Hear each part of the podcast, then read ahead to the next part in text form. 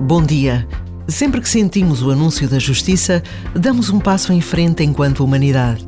Porque o exercício da justiça, que faz acontecer a acusação ou o perdão, é decisiva no equilíbrio da sociedade, sempre em tensão entre o bem e o mal.